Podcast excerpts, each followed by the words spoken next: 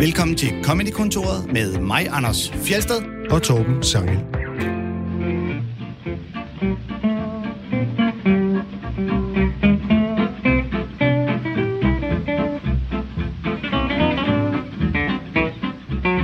Observationer spiller en stor rolle i stand-up, og man taler også om observationskomik, når man øh, rendyrker det her med at tage afsæt i ja, især sådan nogle små ting i hverdagen, som vi alle sammen genkender. Observationer, det kan også være politiske ting og store emner, men i dag der vil vi fokusere på den her lille observation og på, hvad komikerne kan få ud af den. Og vores gæst, det er en komiker, der for mig virker som om, at hans hjerne hele tiden er i gang med at observere ting, der kan blive til stand-up. Velkommen til dig, Morten Wigman. Mange tak. Det er rart at være her. Det er jo dejligt, at du gider være med. Ja, og det er ikke kun fordi, at jeg ikke har været nogen andre steder. Det er rart at være her. lige præcis her. Du er jo, øh, det var, var det i 2008, du var med i DM i stand-up første gang? Ja, Uh. der var du vært. Der var jeg nemlig vært, og jeg husker, du var så ung, så ung, så ung, straight out af gymnasiet. Nej, jeg var gik stadig i gymnasiet Du der. gik stadig i gymnasiet. Ja. Okay. Derudover er du jo øh, medstifter af podcasten Forbi Farvandet, Ja. Hedengangene, og, øh, og nu laver du Vigmaskinen, som Yep. jo øh, også jeg ved ikke, om det er en konkurrent til Comedy-kontoret. I nørder også stand-up i Vigmaskinen. Det gør vi. Jeg tror, vores lyttere vil øh, kunne lide begge dele.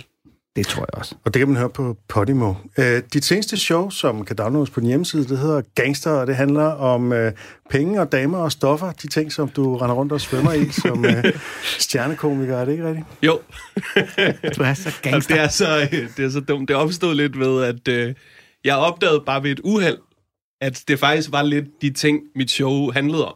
Ikke på særlig, en særlig hiphop-agtig måde, men jeg snakkede bare meget om stoffer og damer og penge, fordi det var det, jeg havde problemer med på det tidspunkt. det er så, jeg tænkte, du, nu, taler, du taler om det fra en underskudssituation, snarere end en overskudssituation, som Helt de gør klart. i hiphop. Det modsatte af JC. Ja, jeg er ikke øh, ham der hiphopper i musikvideoen, der står og kaster champagne over det hele. Jeg er mere ham, der står og rydder op bagefter, når de har slukket kameraerne. Du er ham, der laver rappet. I got 99 problems, and ladies, and drugs, and money are some of them. Øh, du har som sagt også været vært på, øh, på Fobi Farvandet, den her legendariske øh, comedy-podcast, hvor at, øh, der var sådan en, en runde, med, der ligesom havde, hvor man skulle sige, hvordan går det med dig og sådan noget. Og der slog det mig, at du altid brugte det der til, ikke egentlig at fortælle, hvordan du havde det, men til at ligesom teste et eller andet af, som du måske havde oplevet, eller en observation, du havde gjort dig, som, som så kunne blive til, til comedy. Er det ikke rigtigt? Jo, men det var, det var også tit sådan, jeg havde det jo. Det Ja. var jo altså... altså Og det er det, jeg mener, din, det virker som om, din hjerne fungerer på den der måde, at du simpelthen... Jeg forestiller mig, at du går rundt i hverdagen og hele tiden ser, øh, ser præmisser for jokes. Ja, det, det gør jeg faktisk.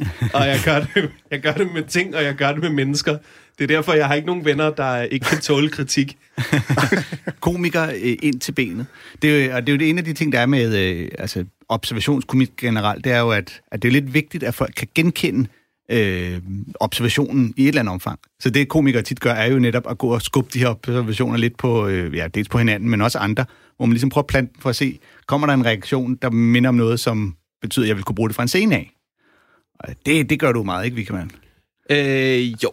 I, I gamle dage, der kaldte man hvis, kaldte man det at, at MC, øh, hvis man ligesom prøvede at teste sit materiale på en, uden at ligesom sige det som, hvad synes du om den her idé? Bare prøv at flette det ind i en samtale, for at se, om, om det gav en reaktion. Jamen, det, jo, jo, det gør jeg hele tiden. Men det er også en meget færre test af en joke på en eller anden måde. Ja, det er det faktisk. Hvis du kan snige det ind i en samtale, og den giver et grin i et samtale, så vil det også tit virke på en scene.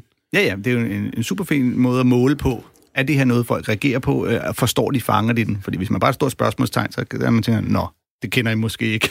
Og hvis du siger til en komiker, efter min erfaring i hvert fald, nu skal du høre en joke, så sker der lidt det, at øh, de går i arbejdsmode. Ja. så, Ja, så, så- så, i stedet så for at prøve at at nyde den, så ja. sidder de og kigger på en sådan, nej, nu skal jeg lige se, skal jeg være øh, misundelig på den joke? Skal jeg synes, den er dårlig?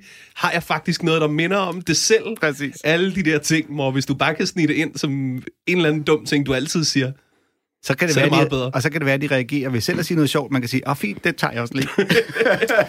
Og vi vender tilbage til det her med observationer senere, men først så skal vi lige have præsenteret dig med de to klip, som øh, du har valgt. Vi skal høre det sjoveste nogensinde først, og øh, det er med en komiker, som vi jævnligt vender tilbage til her i Comedy-kontoret, nemlig Louis C.K., og det er et klip om at være hvid. Sorry I'm being so negative. It's, I'm a bummer. I don't know. I, I shouldn't be. I'm a very, uh, you know, lucky guy. I got a lot going for me. I'm, I'm healthy. I'm relatively young. I'm white, which thank God for that shit, boy. That is a huge leg up. Are you kidding me? Oh, God, I love being white. I really do. Seriously, if you're not white, you're missing out because this shit is thoroughly good. It, and but let me be clear, by the way. I'm not saying that white people are better. I'm saying that being white is clearly better. Who could even argue? if it was an option, I would re-up every year. Oh yeah, I'll take white again. Absolutely. Been enjoying that. I'm going to stick with white. Thank you. Here's how great it is to be white. I could get in a time machine and go to any time, and it would be fucking awesome when I get there.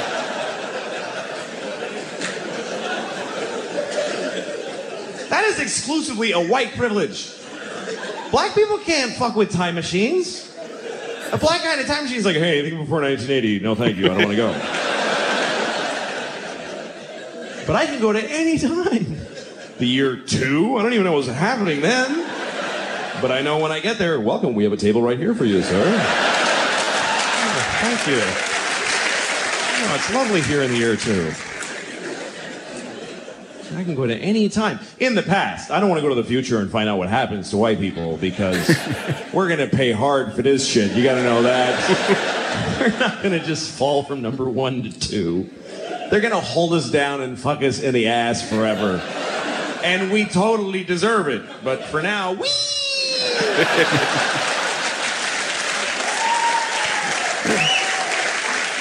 Now, if you're if you're white and you don't admit that it's great, you're an asshole. It is great. And I'm a man. How many advantages could one person have? I'm a white man. You, you can't even hurt my feelings. What can you really call a white man that really digs deep? Hey, cracker. Oh, ruined my day. Boy, couldn't have called me a cracker. Bringing me back to owning land and people. What a drag.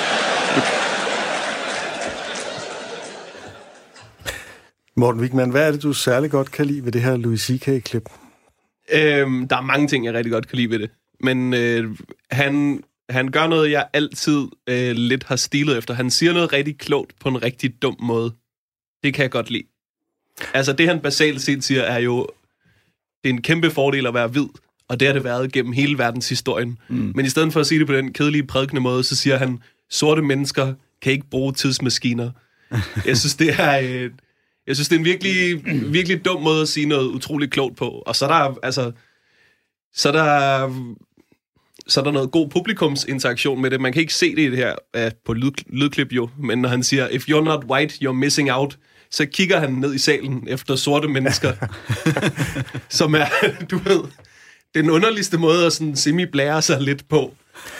og det er også meget typisk Louis C.K. netop det her med at egentlig sige noget øh, ret klogt på sådan en måde, hvor det ikke lyder klogt, ikke? Mm. Og samtidig at moralisere uden at lyde moraliserende. Det er nogle af de ting, som han er virkelig god til. Ja, og, øh, og der er, man kan så sige, i dag, nu er der også noget et lidt ironisk i at høre Louis C.K. stå og snakke om privilegier på den måde at gøre det. Det synes jeg ikke. Jeg synes, det er en af de få Louis C.K. bits, der er blevet bedre af, at han har noneret foran nogle kvinder. Fordi det understreger det, det, er, det understreger. Du, du er jo så godt at være en hvid mand. Du kan næsten slippe afsted med at onanere foran din ansatte. ja, næsten. You can't even hurt my feelings. Nej, det kan man lidt det kan du, det kan du ikke rigtigt.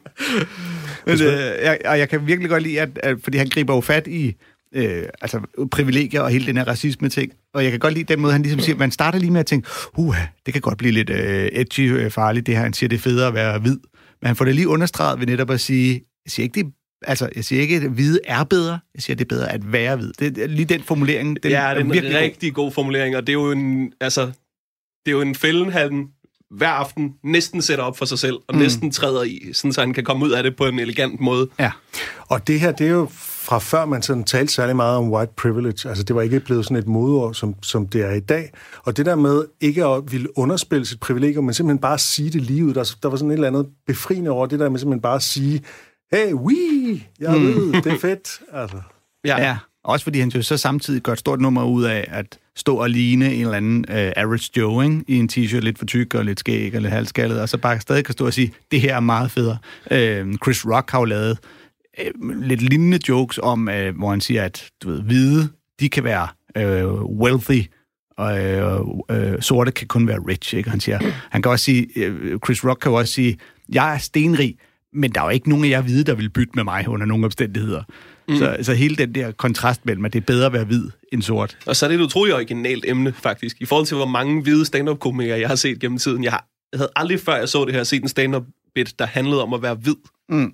Nej. Du ved, han, hvis du det... så en hispanic-komiker eller en sort komiker, så vil de altid have et eller andet om deres etnicitet. Ja.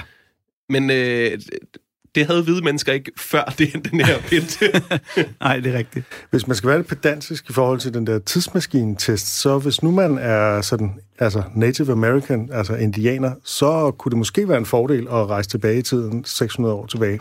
Der havde de det på sin vis bedre. Jamen, det er rigtigt nok. Det kommer også an på, hvor du rejser hen i dit tidsmaskine. Altså ikke kun tidsmæssigt, ja, men også noget geografi. Det her må være USA, ikke? Altså, fordi, ja. hvis, det er, altså, hvis det er inde i det, altså, øh, Centralafrika, så er det jo ikke en, en fordel at være er hvid for 500 år siden. Øh, Nej, det er måske ikke det. At være den eneste hvide er måske ikke så vildt. Nej, præcis. Der er sikkert en eller anden albino i Uganda, der, vil, der føler, at det ikke er the shit rigtigt. Ja, præcis. Altså, det er jo faktisk altså, virkelig et seriøst problem, ikke? Øh, det her med albinoer i Uganda og sådan noget. Men lad os ikke øh, tale om det. Øh, vi skal tale om din øh, yndlingskomiker, og der, jeg synes, det er rigtig fedt, når, øh, når gæsterne her, de vælger en anden dansk kollega som yndlingskomiker. Der er sådan når de andet... vælger deres bedste ven, så synes jeg også, det er super fedt. Jamen, der, der, der, der vil jeg sige, han er ikke min bedste ven. men, men, men jeg tog en dansk komiker, fordi jeg synes, at jeg synes det, det, der vi har et rigtig højt niveau i Danmark, og det er bare ja. den her komiker, der har fået mig til at skralde grin flest gange. Og jeg synes, der er noget generøst i det, og det er Martin Nørgaard, vi må hellere øh, sige navnet med det samme. Ikke? Mm. Øh, øh hvad er det, du synes, øh, Martin Nørgaard er særlig god til? Martin Nørgaard, han, øh, han laver stand-up i et utrolig højt tempo, der er utrolig meget holdning i det. Mm. Og så har han et fantastisk billedsprog, der kører med 1000 km i timen. Altså, han, øh, han maler nogle helt sindssyge billeder. Øhm, og når han, når han hisser sig op, så er det som om, han bliver mere velformuleret, end når han ikke hisser sig op. og jeg har været på turné med Martin Nørgaard øh, i et show, hvor at man sad på scenen, når man ikke selv optrådte, så sad man ude på sidescenen. Og jeg nød at se ham hver aften, fordi at han legede med ordene hele tiden. Og så, øh, så er han også bare sådan en type øh, komiker, som tænker over nogle ting, som andre ikke tænker over, og er god til at forsvare de holdninger, han har.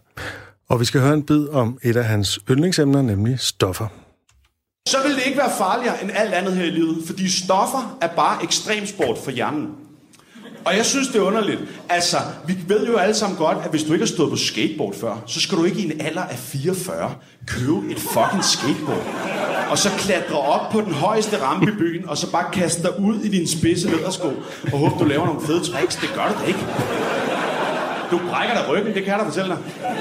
Så kan vi da også godt regne ud, at hvis du bliver lidt bimmelim til tre sommersby, så skal du nok ikke starte med LSD, vel? Det bliver da lidt andet guldbryllup, det kan jeg godt love dig for.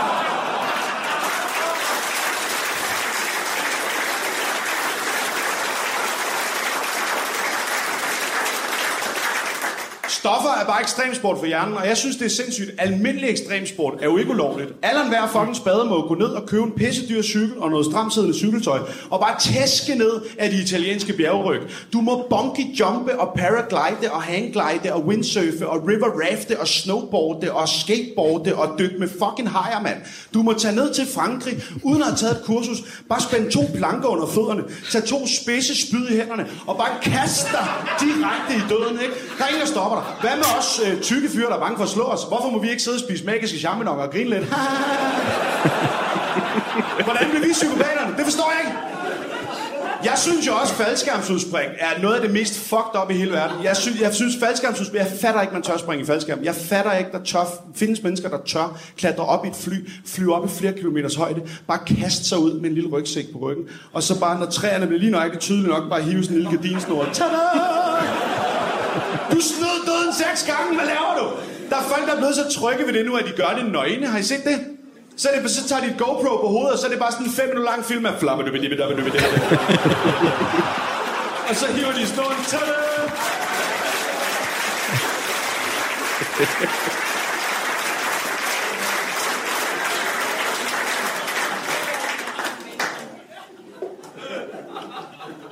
Hvis det var mig, ikke? Det ville bare være en fem minutter lang film med sådan en brun slørhale, der bare jagter en skrigende mand mod jorden. Ah! Bare hiver alt for sent i snoren, brækker begge mine ben for min egen lort i hovedet. Slash! Men det gør du bare. Fed hobby. Super fed hobby, du har der. Hvis man så sidder med sine brækkede ben og lort i håret, lige tænder en halv joint for at dulle med så kommer politiet. Det skal du fandme ikke gøre. Sindssyg, sindssygt, mand. Det er tørret plante. Hvad fanden har du gang i? Kan du ikke dykke med hajer som almindelige mennesker har været? Din surat, mand. Men bare fordi jeg har det sådan, så synes jeg jo ikke, at faldskærmsudspring skal være ulovligt. For så skulle folk, der gerne vil springe i faldskærm, de skulle købe deres faldskærm en eller anden skudmarker, der kommer klokken halv to om natten. I en gammel rusten Jota Hayes. Og så skulle man stå og lave en handel med ham sådan helt, øh, øh, øh, hvorfor står der Eastpack på den? Du skal ikke spørge noget.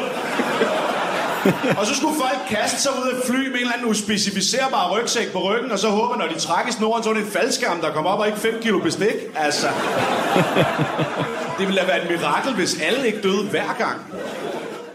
Stoffer er ekstremsport for hjernen, mener Martin Nørgaard, og laver en meget konsekvent sådan sammenligning mellem de to ting. Ja. Jeg, jeg, jeg synes, det her, jeg er også helt vild med den her, den her bid. Fordi det er jo, som du siger, Vigman, et eksempel på, hvor han kan bringe et emne op, og når man er færdig med at lytte, så er man nødt til at give ham ret. Øh, Man er simpelthen nødt, men det er svært at forsvare, at man skulle forbyde at ryge en joint, samtidig med, at man synes, det er okay at springe faldskærm. Og den der idé om, at hvis faldskærmsudspring blev forbudt, så skulle man ligesom have den faldskærm på det sorte marked og sådan noget, ikke? Det er, sådan, øh, Det er der, hvor sammenligningen bliver fantastisk Ja. god. Det er der, hvor at, øh, altså det, det er det sidste afgørende argument i hans sag. Og det, det er simpelthen så godt. Og så er der vildt godt billedsprog i, i den her bit. Ja, det er virkelig sprogligt ekvilibristisk, og også timing og rytme og sådan noget. Ikke? Der, hvor han nævner de forskellige ekstremsporte, det er tydeligt. Altså, mm. det er jo selvfølgelig noget, han ligesom har lært udenad, men det kommer bare sådan meget musikalsk, ikke? Altså, Ja, og så når han når til ski, så siger han jo ikke ski. Så Nej. siger han, du må tage til mm. Alperne i Frankrig og spænde to bræt fast på dine ben, tage et spyd i hver sin hånd og kaste dig i den sikre død. det er jo altså så meget bedre end at sige, stå på ski. præcis. Ja, ja det er jo netop det der, vi... Og det er det der, som du siger, han kører sig lidt op på adrenalin, ikke? Og jo mere han kører sig op på adrenalin, des mere farverigt, des mere blomstrende bliver hans sprog, i stedet for bare at være en masse bandeord, så kommer der virkelig sådan sprogblomster ud af hans vrede, ikke? Altså. ja. Det er det, vi har talt om tidligere, det der familiarization, hvor man, man tager et begreb, som vi alle sammen kender, og så kigger man på det, eller beskriver det på en måde, der gør det helt fremmed for os alle sammen. Netop ski, hvor man siger, det er jo øh, to planker øh, under fødderne, og så to spidse spyd i hænderne. Så kan alle pludselig godt se, ja, det er jo egentlig helt åndssvagt nu lige pludselig. ja, men også sammenligning omkring, jeg kan jo ikke forstå folk, der dyrker ekstremsport, mm. men jeg synes ikke, det burde være ulovligt. Mm. Det er jo det, som... Øh, altså, fordi der jo sidder jo super mange i publikum, der ikke kan forstå folk, der tager stoffer, og Nej. Derfor synes, det burde være ulovligt. Øh, så det, det er en smart måde at ligesom øh, smide en, øh, en olivengren ud. Kalder man det det? Hvad, hvad ja. det, man siger? ja, det kan man godt sige. For ligesom at lokke folk over på ens side. Ja. Du lytter til Comedykontoret med Anders Fjeldsted og Torben Sangel, og vores gæst er Morten Wigman, en mand, der er god til at komme med observationer. Og observationer, det er netop vores tema i dag, de små observationer, eller observationer af, af, af små ting. Øhm, og øh, Morten, hvad tænker du, øh, hvad kendetegner en god observation? Øhm, en god observation, det er, øh, det er sådan en, en god observationsjoke, det er sådan en joke, folk tænker på, hver gang de udfører, øh, hver gang de er i nærheden af det, du har observeret. Øhm, hvad fanden kunne være et godt, øh, et godt eksempel på det? Bum, bum, bum. Øh, Thomas Hartmann har lavet en god en på et tidspunkt, og han siger, øh, hvordan at, øh, at når en butik kalder sig din, øh, for eksempel øh, din tøjmand. din tøjmand, så, øh, så kommer han altid til at tænke på det som en fornærmelse. Mm. Altså når man kan sige, du ved, din tøjmand. din øh, lokale blikkenslager. Og, og det er nemlig sådan en observation, hvor at når han har plantet den i hovedet, så næste gang man ser det skilt, så tænker man på hans observation og griner lidt. Ja, øh, Mikkel Rask havde en joke om, øh, hvad hedder det, hvor han siger, øh, han synes, det er irriterende, øh, når, der er, når du er til en fest, og der er god stemning, og der er så en, der siger, hvad har vi dog gjort for at skulle have det så godt? Mm. Fordi svaret er så åbenlyst, vi har udnyttet den tredje verden. og hver gang du hører nogen sige, hvad har vi gjort for at have det så godt, så har du, tænker, du på, tænker jeg på Mikkel Raskes joke. Ja. Så der er noget med de der små, specifikke observationsjokes, der gør, at de lever for evigt gennem øh, altså det, de har observeret. Jeg kan heller ikke høre ordet regnbueis, uden at tænke på netop Thomas Hartmann, mm. som jeg lige kommer i tanke om nu, mm. som har lavet den der observation, at ingen af farverne i regnbueis er fra regnbuen. Hvorfor fanden hedder det regnbueis? Mm. Okay, men vi skal høre et klip med øh, dig, Morten Wigman. Det er øh, en observation om konkylier fra 2015. Jeg hedder det meste på stranden. Det værste, jeg ved, det er, hvis man er på stranden med nogle venner, og alt er dejligt. Så kan der ske det, at en af ens venner lige finder en konkylie, og så sker der det oven i folks hoveder, at det siger bling, og så bliver de retarderet. Det ved jeg ikke, om man lagt mærke til. Det er det samme, hver gang folk ser en konkylie. De bliver så begejstrede, de er helt op at køre, de løber hen til hende, og de er sådan, wow, en konkylie, jeg kan høre havet. Og man tænker, ja, det er også lige til venstre for dig. Jeg er så træt af folk, der gør det. Virkelig træt af det. Jeg beslutter mig for nu, at jeg vil prank dem. Det jeg vil gøre, det er, jeg vil gå ned på stranden tidligere om morgenen, så vil jeg finde en båndoptager og lægge ind i konkylien. Læg konkylien fremad, og Når så kommer en eller anden idiot og samler den op, så trykker jeg play, og så er der en lille besked, der siger, Velkommen til lyden af havet, du er nummer 14 i køen. Du må gerne bruge den. Det er rigtig mærkeligt. Ja, vi må gerne bruge den. Æ, det er jo sådan en, øh, det er jo også det der med, når man genkender, altså genkendelsen som en kvalitet ved observationen. Ikke? Og jeg genkender umiddelbart det der med, at der er nogen, der er helt op at køre over, at man kan høre havet inde i konkylien, selvom havet er lige ved siden af. Mm. Udover det helt åndssvage i selvfølgelig, øh, som du så ikke kommer så meget ind på, men det der med, når folk så tager den hjem, og så stadig mener, at de kan høre havet, fordi at konkylien på en eller anden måde kan huske, men det er jo bare en akustisk effekt af dens form selvfølgelig. Ikke? Altså, man kan sige, typisk observationer kan man, ja, man kan dele ind i alle mulige kategorier, men der er, jo, der er jo den slags observationer, hvor når du får dem præsenteret, så tænker du, ja, det er rigtigt, det har jeg også altid tænkt på, det er sjovt, for det er nemlig helt vildt. Og så er der dem, hvor du får dem præsenteret, og så tænker du, det har jeg aldrig tænkt over, men gud, hvor har han ret. Det Mm. vi, vi er jo nogle kæmpe idioter, når vi gør det der. Mm. Øhm, hvor øh, den her hører jo til under det der kategori, hvor man jo typisk vil tænke, ja, det er da egentlig også rigtigt. Det er da egentlig åndssvagt, at vi står der og tror, vi kan høre havet, når vi står på stranden. For det kan vi selvfølgelig. Var det noget, var du simpelthen, altså, fik du den her idé, da du sad på stranden med nogle venner, og der var nogen, der gjorde det der? Eller er det sådan, hvordan, hvordan kom sådan en idé til? Kan du huske det? Ej, det der det er en af mine ældste jokes overhovedet. Jeg ved godt, det er en jeg kan, gammel ikke, ting. jeg, kan ikke huske, jeg kan ikke huske, hvor den kommer fra. Øhm, mås, højst sandsynligt kommer den derfra. Ej, jeg ved det faktisk ikke. Jeg aner det virkelig ikke. Jeg kan huske, at jeg engang havde tagget den joke med at sige, altså, faktisk skal du høre havet mindre, når du lytter til en konkylie, fordi der er en konkylie i vejen. Det er da et godt tag. Ja, og jeg ved ikke, hvorfor det ikke øh, er med der. Det synes jeg, jeg plejede at lave også. Men det, okay. den må ikke have virket så godt på den aften, og så den blevet klippet ud. Altså, jeg vil jo sige, min eneste anke ved det her, er, jeg tror aldrig, jeg har fundet en konkylie på stranden. ja, det er meget noget, man finder i, øh, i, i butikker, ikke? jo, eller hvis du rejser nogle fede steder. Det er fordi, alle mulige samler dem op og tager dem med hjem for ja, at det er det, der er problemet, ja. ikke? Det er jo der er det Steven Wright, der plejer at sige, jeg har verdens største konkyljesamling. Jeg gemmer den på stranden rundt over hele kloden. Det lyder som Stephen Wright. øh, mange forbinder jo observationskomik med... Øh, nej, nej, øh, undskyld. Øh, jeg gik i gang med det forkerte klip. Vi skal nemlig høre en klassiker, en dansk klassiker fra 1997, nemlig Paul Carstensen. Øh, og det, som han gør her, det er blevet sådan et øh, referencepunkt, eller var et referencepunkt for mange unge komikere i nullerne, men det er altså tilbage fra, fra 1997, som øh, har inspireret øh, mange i dansk stand-up. Vi gør jo dumme ting alle sammen. Øh. Hvis, vi, hvis vi skal råbe noget til nogen, der står langt væk, så visker vi til dem. vi er hernede. Og spørger, hvorfor, hvor- hvorfor, hvorfor visker du? Jamen, der er alt for langt til at råbe.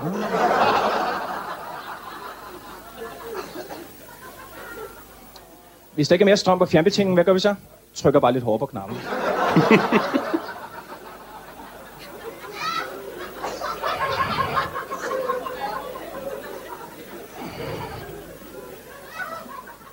Hvis vi kommer kørende ud af vejen på motorvejen, og der er skilt 800 meter frem, og vi ikke kan læse, hvad der står, fordi bogstaverne er lidt for små, hvad gør vi så? Så læner vi os 20 cm frem. 120 km i timen plus 20 cm.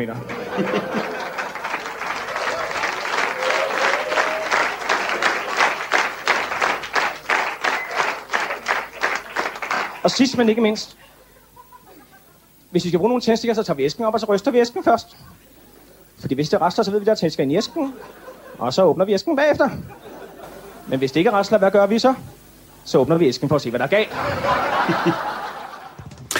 Og det vilde ved det her klip, det er jo, at han simpelthen bare kommer med en række observationer, uden at lave nogen overførsler eller rants eller noget som helst af det, som man normalt gør ved observationer, Ja. for at gøre dem til jokes. Selve observationen får tydeligvis publikum til at grine, og endda i et af tilfældene at klappe over selve genkendelsen af den her observation. Ja, og det er simpelthen fordi, at observationerne er så rene, så alle straks gør koblingen til, det, det har jeg gjort derhjemme, eller det gør jeg jo også. Ej, det har jeg aldrig tænkt. Altså, Ja, det med at trykke hårdere på fjernbetjeningen, det havde jeg aldrig hørt før. Det, Nej. det er sgu en god observation. han plejer også Og at have det en... gør jeg. Jeg gør det der. Og jeg gør det stadigvæk. Ja, ja, ja. Og den, øh, jeg ved ikke, om han også laver det, men den hører til under kategorien også, men når man venter på elevatoren, så trykker man tit flere gange på hertil-knappen, ikke? Skynd dig Mm. nu. Kom nu, vi har travlt.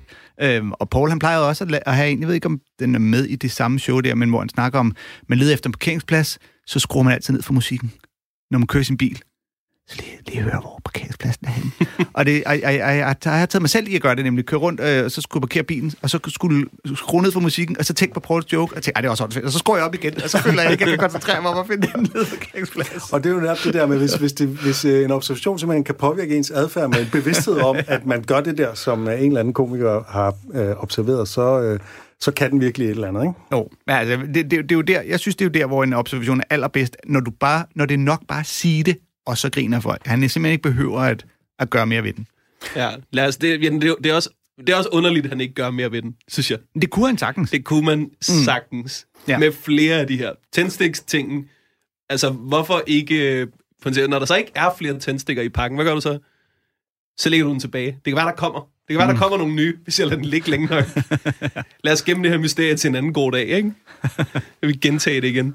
Og den der med at læne sig frem i bilen, når man skal se et skilt, den vil man også kunne, altså så kunne man kunne lave overførsel på alle mulige andre situationer, hvor man er i fart, eller hvor det er dumt at læne sig frem, eller altså, mm. Han gør, Øh. han gør det lidt på den der visketing, ikke? Hvor han, øh, hvor han siger, når folk står langt væk, så i stedet for at råbe, så visker man, fordi, du er for langt væk til at råbe. Altså, der laver han en lille, en lille tag på den, ikke? Ja. Simpelthen for langt væk til at råbe. Men det er måske bare en forklaring, nogen vil komme med, og det er måske faktisk rent faktisk forklaring. Altså det, er, det, det Ja. nytter ikke noget at råbe, så man kan lige så godt bare lave bevægelser med munden, så den langt væk kan se, at man, men det virker bare fjollet. Sådan, Ja. lydmæssigt set virker det fjollet, ikke? Jo. Øh, mange forbinder observationskomik med Jerry Seinfeld, som øh, vi skal høre nu. Øh, han har også virkelig altså, rendyrket denne her genre med, med hverdagsobservationer og sådan noget. Ikke? Og han kan tale i, i timevis om små ting, som han har observeret. Han, der, han er også i, at netop referencepunktet på observationskomik. Folk nævner altid Seinfeld, når man snakker om observationskomik. Jeg ved, Seinfeld har selv på et tidspunkt i et interview sagt, at al komik er observationskomik. Det er ikke rigtigt. Steven Wright er ikke observationskomik. Nej, men altså, der, der ligger jo så oftest en eller anden form for observation til grund for, hvordan du end... Det er nok, du kan godt finde nogle jokes, der er sådan helt udefinerbare. Men det er nok selv, altså det vi ellers vil kalde bait and switch og lignende, vil du typisk bunde i en form for observation. Jeg er heller ikke enig i, at Jerry Seinfeld kan tale i timevis om observationer. Han har i 40 år udgivet to timer stand-up.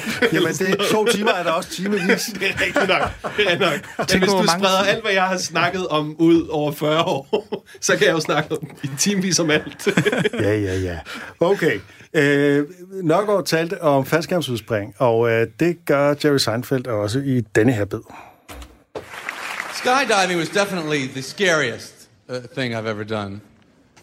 Let me ask you this question in regards to the skydiving. What is the point of the helmet in the skydiving? I mean, can you kind of make it? You jump out of that plane, that chute doesn't open, the helmet is now wearing you for protection. Later on, the helmet's talking with the other helmets, going, It's a good thing he was there, or I would have hit the ground directly. you never jump out of a plane unless you got a human being strapped underneath you. That's basic safety. You could point to as proof that the human being is not smart. The helmet is my personal favorite. The fact that we had to invent the helmet. Now, why did we invent the helmet? Well, because we were participating in many activities that were cracking our heads. We looked at the situation. We chose not to avoid these activities, but to just make little plastic hats so that we can continue our head cracking lifestyles. the only thing dumber than the helmet is the helmet law, the point of which is to protect a brain that is functioning so poorly, it's not even trying to stop the cracking of the head that it's in. Ja, der er jo nogle af de samme øh, ting på spil som hos Nørgaard, ikke? Det der med, at vi tillader virkelig farlige aktiviteter, mm. men så putter vi bare en hjelm på, og så, så er det som om, det fungerer, ikke? Jo. Mm. Og øh, jeg har jo selvfølgelig ikke kunne lade være med at google, hvorfor faldskærmsudspringere har hjelme på. Det er, det er en helt klar grund til. For ikke at slå hovedet. Men det er fordi, du, du har stadig slået hovedet i din, i din landing. Du kan lande i et træ. Du kan, du ved, det sidste stykke, når du faldskærmsudspringer, kan der jo gå meget galt. Altså, Ja. Det er faktisk ikke det, der står inde på en eller anden dansk faldskærmsudsprings hjemmeside. Den, den luge, du hopper ud af i flyet, er meget lille, så det kan være, når du hopper, du lige rammer hovedet mod kanten øverst. Vil det, ja, det er dumt lige så bare være bevidstløs i dit livs øjeblik.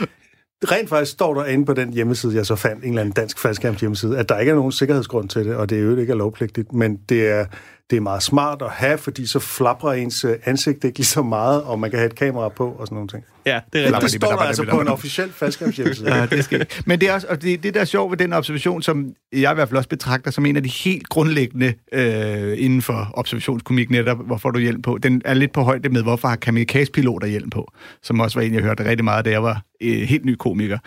Øhm, det, det er jo netop det, hvor man tænker, ja, det er rigtigt, hvor er det dumt.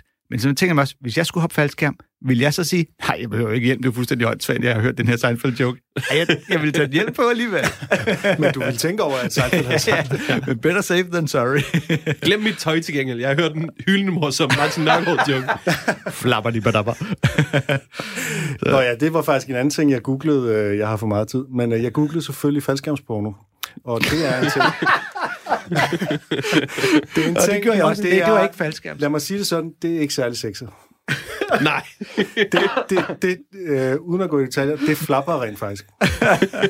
Og man ved ikke, hvad for en snor det er, man skal trække i. Og, øh, oh ja. Men jeg, jeg, jeg elsker den der Seinfeld-bid, og jeg elsker også, at han netop laver den der kobling til loven om, at du skal have en hjælp på.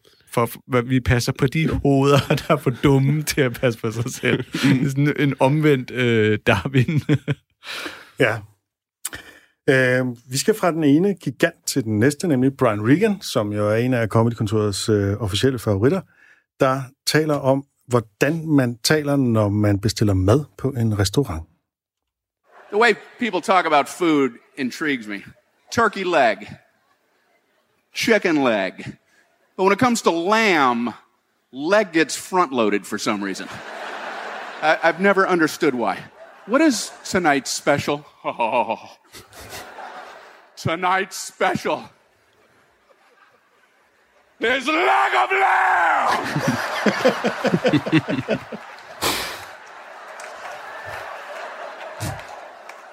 Oh, lamb leg. I don't think you understand the magnitude of this. What's so special about their legs? So I started with some wings of chicken. Hey, why is the catch of the day always fish? Don't they have to catch all the animals? what is the catch of the day? The catch of the day is cow.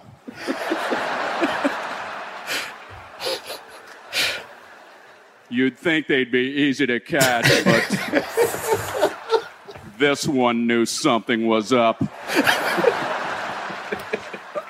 he had these little juke moves. It was almost as if he didn't want to be slaughtered.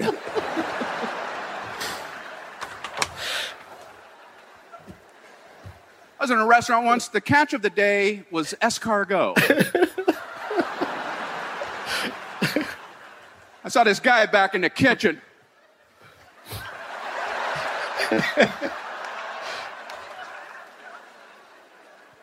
It's a fancy restaurant.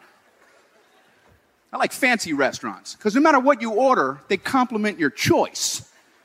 You get to feel good about yourself for a moment. What are you going to be dining on this evening, sir? I was going to have a hamburger. Excellent choice.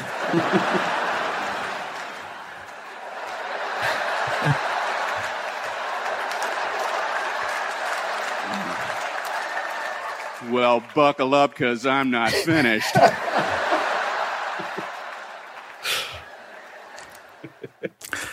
Altså, højdepunktet i den her, som vi, vi decideret fik tår i øjnene af grin over også, det er den her med altså, dagens fangst, ikke? Altså, forestil sig dagens fangst af ko, og så ligesom, at en ko skulle måde være svær at fange. It knew something was up. Altså, den der med en ko, der ligesom er på vagt over for at blive fanget. Der er sådan et eller andet fantastisk i det der billede, ikke? He got these little juke moves. Ja, det er virkelig, det er virkelig et lækkert billede. Den ser man ikke komme, den der. Nej. Øhm, og han starter jo ud faktisk med, at han laver jo nogle rent sproglige observationer, altså hvor han netop vælger at, at, at pinpointe nogle måder, vi snakker til hinanden på, og nogle ting, vi siger.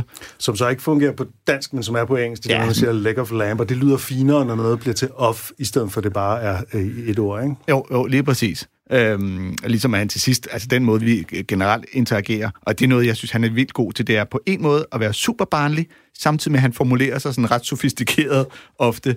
Øhm, men øhm, han, den måde, vi interagerer, fordi vores tjener altid siger, øh, godt valg. og man øh, ja, tak skal du have. Men, er det, Og det er en observation, som jeg genkender det der med godt valg og sådan, ikke? Altså, det er sådan, hvad? Altså, det skal en tjener egentlig ikke mene noget om, eller... Nej, men, men også... Jamen, det, det, jeg synes, det er, jeg, jeg genkender mere på den der måde, at når jeg, når jeg får at vide godt valg, så bliver jeg stolt, ligesom han gør i sin ja. bit. Sådan, ja, ja, ja, jeg vidste godt, jeg havde god smag. Og, og hvis man ser ham i den her bid, så ser han selvfølgelig stolt ud i det, han sådan får at vide, det er et godt valg, ikke? Jo. Ja. Og der er også det der med, at, at hvis man sådan er lidt i tvivl om, hvilken vin man vil have, så tjeneren har altid en eller anden idé, ikke? Og det er jo tit mere random, end de får det til at lyde, eller de sådan et eller andet. I dag, der er den her særlig lækker, eller sådan noget, kan det også være om maden, ikke? Ja. Øh, hvor man sådan ved, ja, det, det er fordi, de skal have solgt nogle flere af dem, eller et eller andet, ikke? Eller det kan man i hvert fald have på fornemmelsen. Jeg skal ikke gøre mig klog på, hvad der egentlig ligger bag, og det er sikkert også forskelligt fra restaurant til restaurant. Men jeg tror, det er et trick, man bruger. Jeg, jeg, jeg, jeg kan også godt tage mig selv i at spørge tjeneren lidt til råds. Du ved, er den her god? Hvad foretrækker du af dem her? Og jeg tænker, øh, altså man vil jo nok aldrig høre en tjener sige, "Ej, du skal holde dig væk fra chokolademusen. det er skrækkeligt øh, men men det, her, det synes jeg, at Brian Regan er, er vildt god til. Det, det er synd, nu kan man jo ikke se den øh, biden, fordi vi laver radio. Men når han siger, at dagens fangst er øh, snegle, øh, escargot, og han, ligesom, han laver de her act-out hele tiden. Synes, det kan bare blive det der med forestilling af tjeneren, der skal fange sneglene ude backstage, fordi det er dagens fangst. Men, men det, er jo, det er jo sådan en af de der, det er igen en af de der observationsjokes, hvor at man skal virkelig ikke tænke for længe over det. Man skal virkelig ikke tænke for længe over det. Fordi grunden til, at dagens fangst altid er fisk, er fordi konen er jo meget sjældent fanget samme dag. Ja. Ja, det er fisk, det skulle heller ikke altid, tror jeg. Ej, men det er jo så ligesom, det er så påstanden, at ja. vi vil gerne have friske fisk, vi vil gerne have nogen, der er fanget samme dag. Ja, ja, og man fanger jo heller ikke konen. Altså, den, den er jo, den lever i fangenskab. Der er nogen, der er blevet fanget på et eller andet tidspunkt. Øh, Så der, hvor han laver tjeneren, han laver en act-out på tjeneren, og der ændrer han jo sin stemme, og der viser han jo, at han kan tale, han taler jo normalt med den der fjollede, goofy stemme, som er ligesom Brian Regan, sådan noget, ikke? Ja, ja. Så kommer der så lige den der auto, autoritetsstemme fra tjeneren, ikke? Ja. Excellent choice. Ja. Det er sådan nærmest sådan en, en radioreklamestemme, sådan en rigtig behagelig autoritetsstemme, ikke? Ja. Alle snakker altid ned til Brian Regan. og han er bare... Uh, uh, uh. Så er der alle mulige autoritetspersoner, der... Hvilket album er det der fra? Jeg havde Det hørt det fra- en gang før, men jeg havde fandme glemt Øh, det. det er live at the Radio Music City Hall. fra Okay. 2015. Okay. Ja. Samme år som øh, Morten Wigmans øh, konkylie blev indspillet, som er meget ældre. Men, øh, men man kan sige, i forhold til de tidligere observationer her, hvor at vi har hørt nogen, der netop har taget en eller anden lille observation, gjort en lille ting, så gør han så her flere små observationer inden for... Nu har han ligesom valgt et emne, ligesom... Han har gået på en restaurant, og nu har jeg samlet alle observationerne for den her restaurant i, øh, i den her bid. Faktisk så kan du høre Brian Regan lave andre forskellige bidder om restauranter, fordi jeg tror, hver gang han går ud og spise, så har han øh, antennerne ude, og så observerer han ting. Jeg tror ikke, der er, lavet, der er noget, der er lavet mere observationskomik om end mad. Og det er den perfekte overgang til den næste komiker, som er Jim Gaffigan, uh, the godfather of food jokes. Uh, og vi skal, han er, men han er altså også en af de helt store observationskomikere, og vi skal høre noget, der så ikke handler om mad, men uh, som til gengæld handler om rulletrapper. I just prefer the easy way in life. I do. I see an escalator, I get excited. I'm like, sweet, all I gotta do is keep my balance. People look so bored on escalators. We're always like, you should be like, I'm going upstairs and I'm moving my legs. I like to pretend I'm in charge of the escalator, turn to the people behind me. You guys follow me! Stand there, keep that pace. You ever been on an escalator and someone starts walking up behind you? Like, settle down, weirdo. This is one of the good parts of life. How about those people that take the stairs right next to the escalator? What are you, drunk? this thing's free. You don't need a ticket. They're always like, I'm taking the stairs because I'm watching my cholesterol. And then halfway up, they always have that look in their eyes. I've made an enormous mistake. These stairs are hard. The escalator definitely makes you look down on stairs. You're nothing more than an organized hill. the only thing worse than walking upstairs is walking up an escalator that's not working. Like, oh, what's the point? It's like having a dead butler. Come on. My butler died last week. We all look so confused when we encounter the escalator that's not working. How am I supposed to get up there? I'm trapped! Help! Help! I don't like it when they separate the up and the down escalator. They do that in malls. You're like, well, here's the down escalator. Where's the up? Oh, that's conveniently located a mile away. Did you bring a canoe? Because there's a river. It's also amazing after all our technological advancements, we still can't get the escalator handrail to go the same speed as the escalator. Looks like my hand's gonna get up there before me.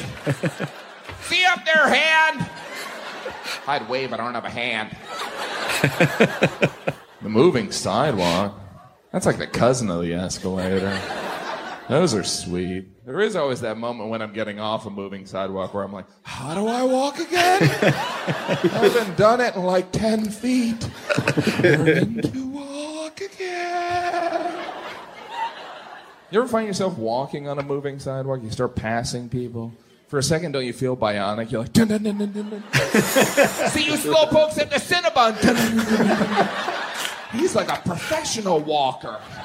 He's like Walker, Texas Ranger Walker.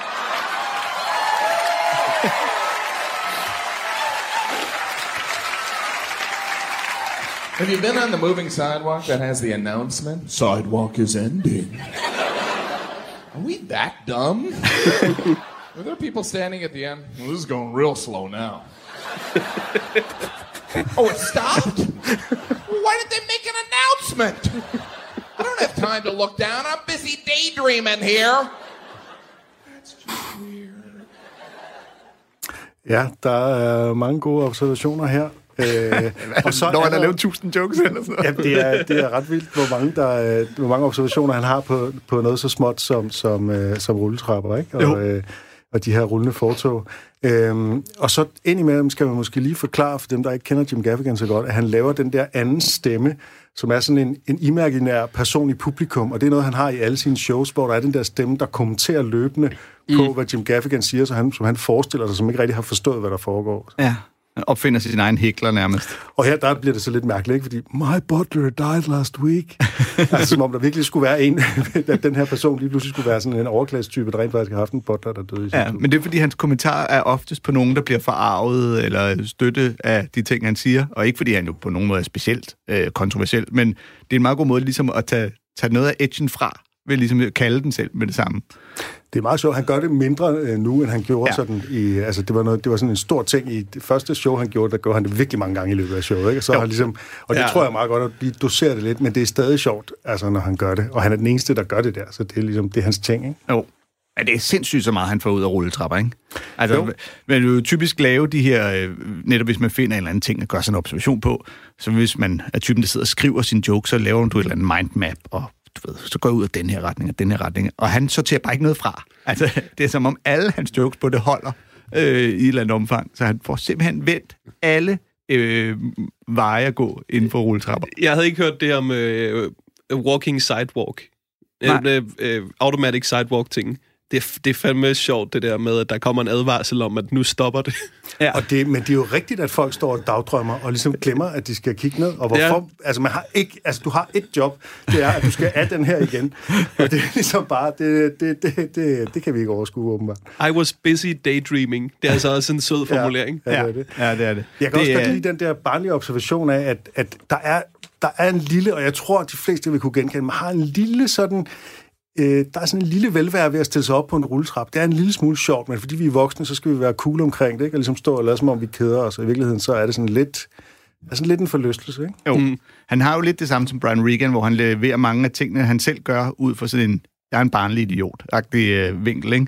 Og han, og han stiller sig op på rulletrappen og siger, ja, det er mig, der er in charge. I følger bare efter mig. Det er altså, fordi der er noget sjovt i barnlighed. Øh, altid. Og samtidig ligger det i hans persona, at han er doven, ikke? Og det er derfor, han ligesom øh, øh, håner de mennesker, der går op ad rulletrappen. Altså, det gør jeg da også, medmindre jeg virkelig har god tid. øh, eller dem, der tager øh, trappen i stedet for, ikke? Øh, Ja. Som han så mener, at de, de, bliver jo, de fortryder det halvvejs op. Noget Ja. ja. sjovt er, at han laver en, en observation, der er den omvendte observation af en af mine yndlingsobservationer. Øhm, hvad hedder det? Og det er observationen, min yndlings er observationen om, at rulletrapper kan aldrig rigtig gå i stykker. De kan kun blive til trapper. Mitch Hedberg. Ja, Øh, det er en klassiker, og det er jo simpelthen den super korte, altså hvor Mitch Hedberg nærmest gør, altså, laver en observation og en joke i formuleringen af den her observation. Ikke? han siger det kortere, end jeg sagde det lige der. Ja. altså, det er korrekt. Jeg har noteret det præcist. An escalator can never break. It can only become stairs. Det er simpelthen, det er joken. Og det er typisk Mitch Hedberg, som er sådan en one-liner-komiker, der desværre er død. Øh, alt for tidligt. Men han er sådan en legende, og det, han er nemlig sådan en, hvor man kan hans jokes. Altså, det er mm. ligesom, han er sådan et, et referencepunkt, fordi de er så de står ligesom så krystalklart klart i sig selv, ikke? Og den der observation, er, det er jo så en, af hans allermest kendte, ikke? Mm. Mm. Men det, er- det, nu har vi både hørt øh, Brian Regan og Jim Gaffigan, der i modsætning til nogle af de andre, når de laver observationer, er lidt sådan, øh, kender I det? Altså, det er den helt, helt klassiske, du ved, øh, hvad skal man sige, begynder ting, det er, jeg har lavet en observation, siger man, kender I det? Øh, at bla bla bla, eller du ved, har I lagt mærke til? Men de vælger simpelthen bare at gå ind, gå ind i rollen, og så ligesom agte det, og så bare selv levere det som i, nu, nu gør jeg sådan her i det her, og så kan I genkende observationen, når jeg udspiller den. Ja. Øhm, hvilket jo er en altså, utrolig elegant måde at gøre det på, synes jeg, i forhold til netop... Det, det kan jo også være fedt, når man som Paul Carstensen bare siger, kender det, man gør sådan der? Så er det åndssvagt. Ja, det er rigtigt. Når man gør sådan, gør man sådan det er også rigtigt. Og en observation, alle kan genkende, er jo også nok også det der med, at gelænderet altid kører hurtigere. Ja, kører lidt og hurtigere. er, at det er, ikke, det er ikke en... Altså, det er simpelthen et eller andet... Jeg har hørt forklaring på et eller andet tidspunkt. Der er et eller andet i konstruktionen af en rulletrappe, som gør, at det simpelthen er nødt til at være sådan. Du har googlet det? Nej, jeg har faktisk hørt det i en eller anden... Jeg kan ikke huske hvor. Altså, det, det er en information, jeg har opsnappet øh, en eller anden gang fra mm. en eller anden øh, øh, rulletrappe-reparatør, der blev interviewet i et eller andet, som jeg ikke kan huske, hvad er. Mm. Det er også lige meget. Men der er, der er simpelthen en, en teknisk forklaring på det her. Øh, hvor svært det end kan være at forstå. Men det er også... Det er, det er så sjovt, at den idé om, at, øh, at det er jo et problem, fordi man er jo nødt til at holde fast. Ja, ja, ja, netop. Det, er- det er kun ham, der kan virkelig... Jeg vil gerne vinke, men min hånd er væk nu. ja.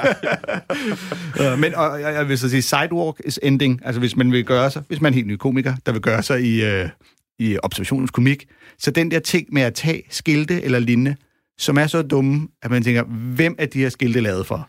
Ja. Det er, altså, det, det er simpelthen textbook, det er på øverste linje. Øh, simpelthen bare finde de her ting, og så sige, hvem er de idioter, der ikke har regnet ud af, at du skal ikke drikke saltsyren, eller hv- hvad det nu kan være. Øh, Ja. Sidewalk is ending. Det er et, et helt øh, klassisk observation. ja, skilte, dumme skilte, er også øh, et klassisk observationskomik-emne. Ja. Det kan også være at tage særdeles- mere bogstaveligt, end de er ment, ikke? Altså Jo, jo. tage et eller andet i ordlyden. Men det er i særdeleshed, når skiltene netop advarer som noget, som er, altså nærmest er givet. Hvor man tænker, det her det må være for de allerdummeste idioter. For så kan vi alle sammen sidde og grine lidt af. Det er i hvert fald ikke os. Ja, eller unødvendige skilte. Seinfeld har den der med skiltet med øh, sten, der falder ned. Hvad skal jeg bruge den information til? Ja. Det kan ikke rigtig ændre på, hvordan jeg kører. Nej, nej, lige præcis. Så det er den joke, tænker på, hver gang jeg ser det skilt. Ja. Men det er også rigtigt. Altså, skulle man ligesom kigge op, om der kommer sten rullende ned, og i stedet for at kigge på vejen, altså, man kan, man kan faktisk ikke gøre noget. Nej, øh, og Brian Regan har den også med blast zone ahead, eller så, lige ude at køre bilen. Vi kan lige nå et øh, klip mere, som er med en af dem, der er øh, eller der i begyndelsen var meget inspireret af Paul Carstensen, nemlig øh, Christian Fuglendorf, som i sit første one-man-show også taler om fjernbetjeninger. Jeg kan godt lide at sidde, jeg ser altid fjernsyn derhjemme. Jeg elsker at se fjernsyn. Fjernsyn er den bedste opfindelse til at vise billeder langt fra. Øh, øh så sad jeg altid, og så laver jeg altid to ting. Jeg ser fjernsyn, og jeg leger gennemleje med min fjernbetjening. Det er sådan en lille leg, jeg har. Jeg bruger den, jeg ligger den, den gemmer sig. Hvor er fjernbetjeningen? Nogle gange vil man bare vide, hvor den er. Kender I det, man ligger og ser fjernsyn, så... Hvor fanden er den? Åh, oh, der var du godt. Uha. Tænk, hvis. For helvede, tænk, hvis der var kommet reklamer, mand. Mit hoved kunne eksplodere eller et eller andet. Det er simpelthen godt. Og grunden til, at en fjernbetjening, ens fjernbetjening bliver væk, det er, at man en gang imellem tager sin fjernbetjening derhjemme og tænker, nu går I sgu en lille tur. Og så kommer man lige lidt rundt i lejligheden, og så kommer man måske forbi en engangslejder og tænker, bitch, tak. og så ender man med at sidde med en steg og en peberkværn inde i sofaen og tænke, hvor er min baby? Så nu i ovnen. Oj, oj, oj, oj. Men jeg har ikke nogen baby, så er det lige meget. Så det er ikke min i hvert fald. Øh... Og jeg smed også, jeg, jeg ved ikke om nogen af jer har det, jeg smed min VHS-maskine ud. Og så har jeg gemt fjernbetjeningen. Det er så dumt, så har jeg den. Og så lader jeg trykker på den. Hvis jeg ikke kan finde andre fjernbetjeninger, så prøver jeg lige. Det kan være. Klik. Nej, ja. Heller ikke den her gang. Tænk, hvis den nu bare virker et andet sted. Så sidder en mand. Nej, Helle, nu spoler han kraftedeme igen. nu ved jeg jo ikke, om det er Martin, der vinder for helvede. Der er også en universel fjernbetjening. Det er sådan en, der virker til mange forskellige fjernsyn. Det er ikke altid, du får det på den knap, der står. Det er godt, hvad du tænker. Jeg vil gerne have et. Fjernbetjening tænker, ej, jeg slukker sgu. Klik. Sådan. En universel fjernbetjening, øh, det er sådan en, man køber, fordi jeg har fået et fjernsyn af min lillebror ude fra Amager, ikke? Og han kunne simpelthen ikke nå for den rigtige fjernbetjening midt, da han løb. Så øh, jeg var lige.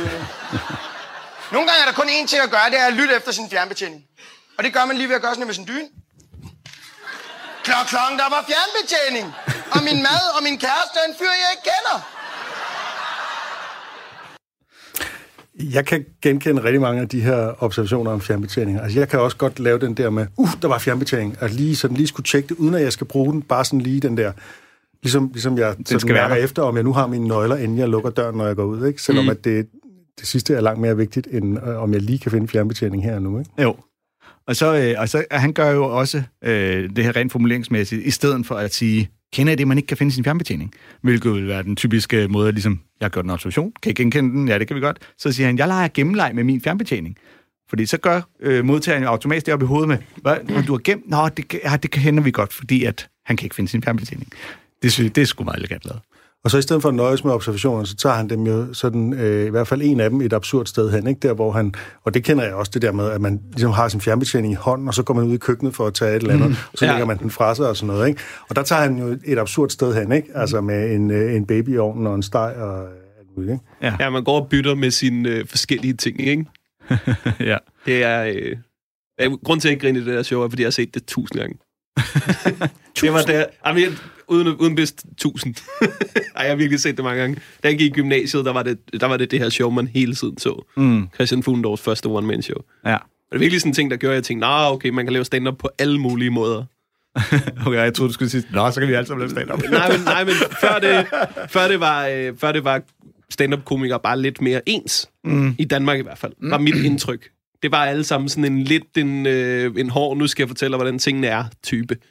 Og der var Fuglendorf bare lidt mere en skæv, en, en skæv idiot, som var sjov at grine af. Den ja. er også bare virkelig, det er et show, der, det er et ret langt show, og det er pakket med jokes hele vejen igennem, og han, der er sådan nogle ting, han gør lidt meget, hvis man skal være lidt kritisk. Altså, han laver meget tit det der korpsing, hvor han tager sig selv i et eller en eller anden bevægelse, øh, og så gør han grin med den, som om, at det er lige noget, han sådan her og nu øh, finder på, og det selvfølgelig er, er indstuderet, ikke? Og de der ting.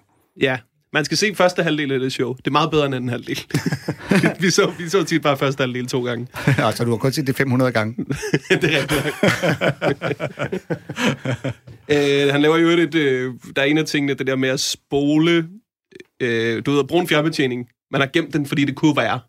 Nå, det har, jeg har også en gammel øh, fjernbetjening fra min øh, VHS, ikke? Ja, når han, når han spoler på en andens VHS-maskine, og han siger, øh, ej, nu finder jeg aldrig ud af, om øh, det er Martin, der vinder. Det er et Nå. callback til, en, til hans åbningsjoke. Så det er derfor, der er en lille Er smule det underligt. X-Factor, eller hvad er det? Ja, det er X-Factor, øh, Robinson-ekspedition, decoy-joken. Se, nu er vi nede i et punkt, hvor der er fire mennesker, der ved, hvad vi snakker om. Men øh, universal fjernbetjeningen, det skal ikke, den kan jeg også godt huske, det der med, så man kan få én fjernbetjening, du kan styre det hele med, og så kunne man, for der kan jeg huske, da jeg gik i gymnasiet, der var der nogen, der fandt ud af, at når vi så gik i byen, så nede på torvet i Hillerød, så var der en, der havde den der fjernbetjening, så han kunne tænde fjernsynene inde i uh, den store du ved, video-tv Ja, ja. Og så, hvis man kunne få den til at vise porno, så var dagen reddet. Jeg kan observere, at tiden er ved at være gået. Det her, det var Comedykontoret for denne gang. Vi er tilbage i Radio 4 studie her efter karantænen, og det gør sikkert ikke den store forskel for jer derude, men øh, det gør det for os. Det er rigtig dejligt at være tilbage og øh, tale om observationer med vores fine gæst, Morten Wigman. Gå ind på vores Facebook-side for at se show notes, og I kan også øh, dele jeres yndlingsklip derinde. Tak for i dag.